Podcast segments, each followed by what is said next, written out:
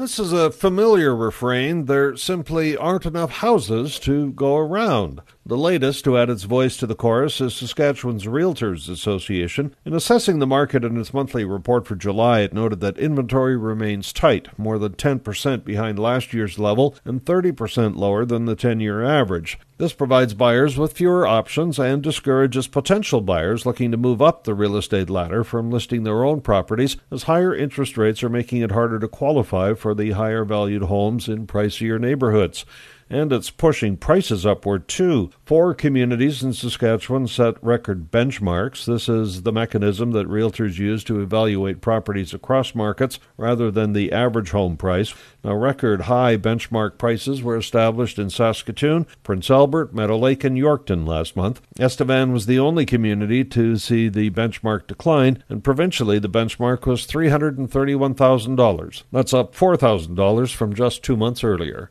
I'm Paul Martin.